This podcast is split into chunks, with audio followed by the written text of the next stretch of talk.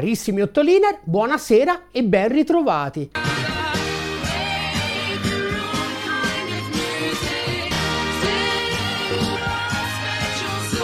Stasera vi parliamo di una leggenda metropolitana che si sta diffondendo in modo preoccupante. Questa è la battaglia, la battaglia di Magenta, tutti i prodi, i prodi cavalier. Secondo questa nuova tesi complottista, in passato sarebbero esistite delle istituzioni territoriali che avevano il compito di garantire concretamente ai cittadini alcuni diritti fondamentali come enunciati in un fantomatico documento di cui tutti parlano ma che nessuno ha mai visto.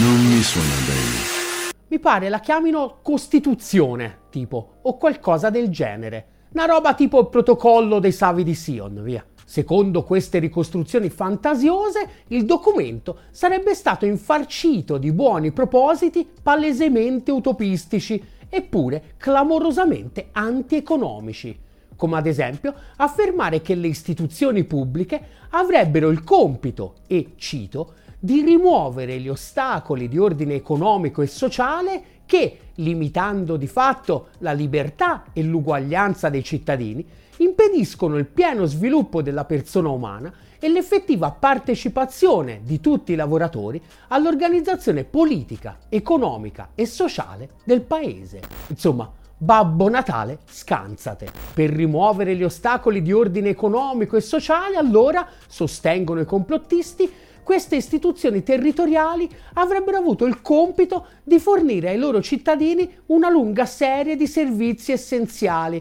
anche attraverso delle specie di aziende decisamente fantasiose, che non avrebbero avuto come unico scopo come si confà alla gente per bene, la massimizzazione del profitto. Mi pare le chiamino municipalizzate, tipo, una roba del genere.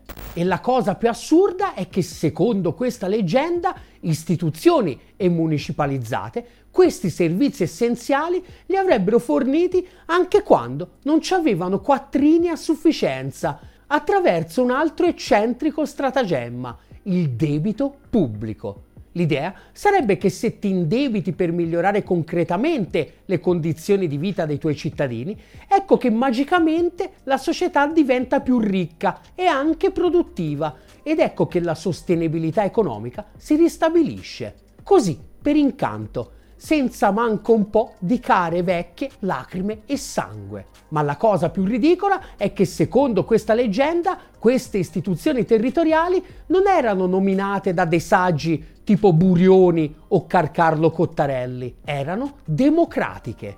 Ma non democratiche come le intendiamo noi oggi, che ci sono correnti diverse di un partito unico che fanno finta di farsi la guerra per qualche settimana e chi ha più amici miliardari che gli pagano la pubblicità vince, tanto poi il programma è sempre lo stesso. Proprio democratiche in senso più o meno letterale, con i cittadini che si organizzano e partecipano alla creazione di programmi diversi in base ai loro interessi concreti. Una barzelletta. Aspetta, com'è che le chiamano queste istituzioni? Ah sì sì, già comuni, proprio così, comuni, tipo quelle degli hippie in mezzo ai boschi che si nutrono di carrube. The love, love, love.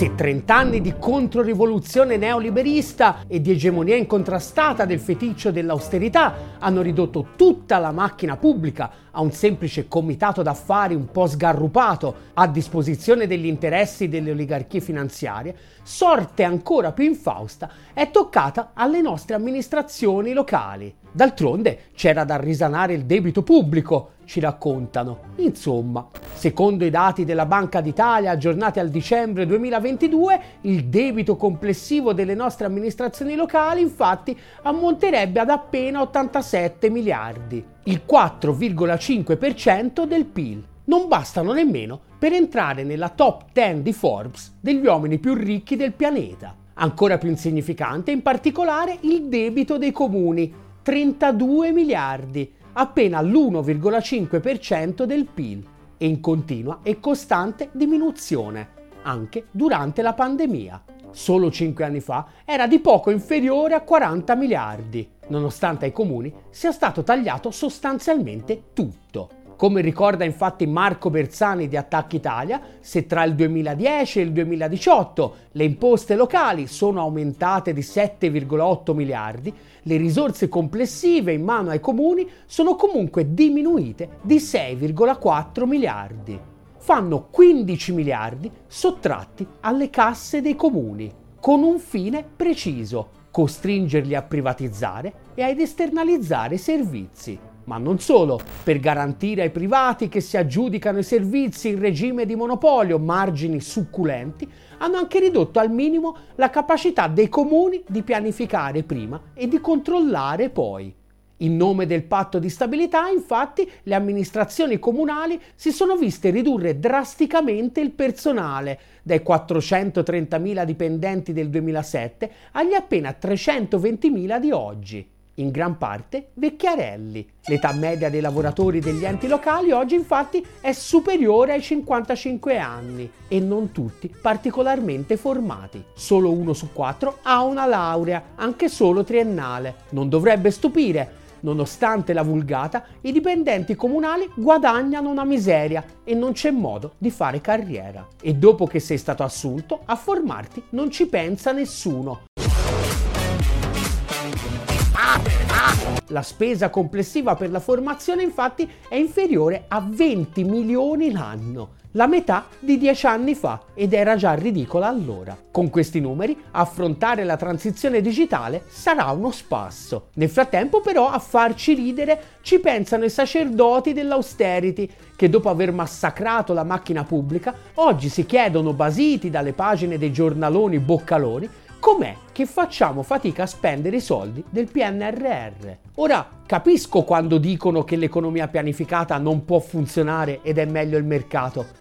In effetti, se a guidare lo Stato sono loro, tutti i torti non ce li hanno. Meno male però che oltre che a noi che ci accontentiamo di farci quattro risate, c'è anche qualcuno che ha deciso di ingaggiare una battaglia per invertire questo inesorabile declino. Da inizio febbraio, infatti, una settantina di comitati locali hanno iniziato a raccogliere le 50.000 firme necessarie per promuovere due leggi di iniziativa popolare. Riprendiamoci il comune è il nome della campagna. Invece delle singole battaglie sui singoli servizi, spiega Marco Bersani di Attacchi Italia, a questo giro abbiamo deciso che era arrivata l'ora di affrontare i nodi sistemici. Ideata da Attacchi Italia, la campagna è sostenuta da decine di associazioni di ogni genere, dalle ACLI a Cittadinanza Attiva, passando per Medicina Democratica e l'Associazione dei Comuni Virtuosi. L'appello non potrebbe essere più chiaro. Le molteplici crisi di questo modello economico e sociale rendono evidente l'insostenibilità di una società regolata dal mercato e finalizzata al profitto individuale, scrivono. E per invertire questo andazzo, sottolineano, c'è bisogno di un nuovo modello ecologico, sociale e relazionale che parta proprio dalle comunità territoriali e da quella che definiscono democrazia di prossimità, che permette la partecipazione diretta delle persone alle decisioni sulle scelte fondamentali che le coinvolgono. Per restituire alle amministrazioni locali il ruolo di promotore dei diritti costituzionali fondamentali delle persone, la prima proposta di legge popolare punta a una riforma radicale della finanza locale. L'obiettivo è superare la logica perversa del pareggio di bilancio, o meglio, del pareggio di bilancio finanziario, che andrebbe sostituito con tre nuove forme di pareggio di bilancio, sociale, ecologico e di genere. Cosa significa?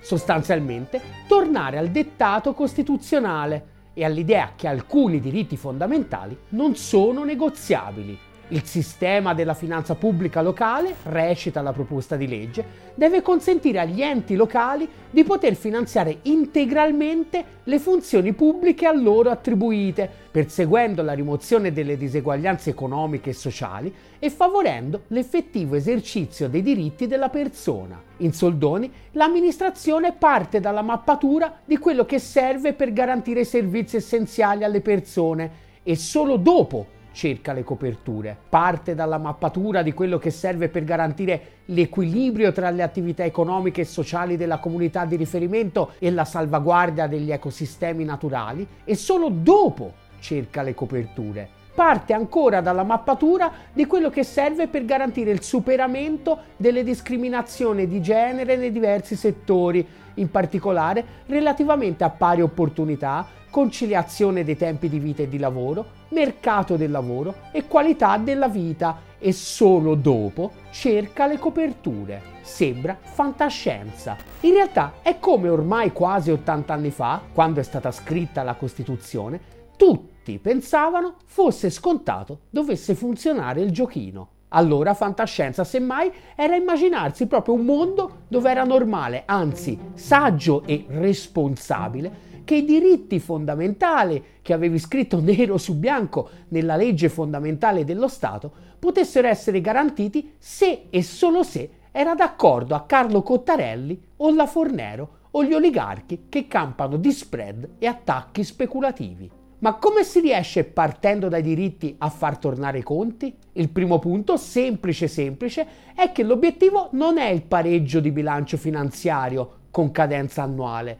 ma l'equilibrio di bilancio nell'arco temporale del triennio. In soldoni significa che al vincolo esterno del rigore dei conti si sostituisce la responsabilità della politica. I conti devono essere tenuti in ordine e ci mancherebbe, ma scostamenti dal pareggio sono più che giustificati dall'esigenza di intervenire per soddisfare bisogni primari, soprattutto se questo intervento permette di liberare risorse che a loro volta permettono di ripianare il buco non appena gliene viene dato il tempo.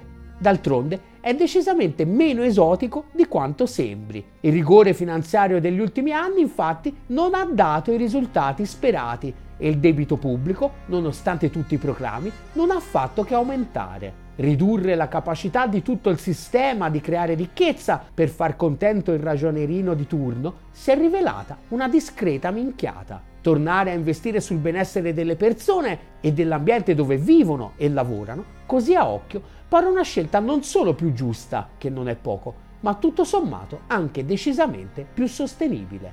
E poi c'è il secondo punto, che è l'oggetto della seconda proposta di legge di iniziativa popolare. La legge infatti si prefigge la socializzazione di cassa depositi e prestiti. Cosa significa?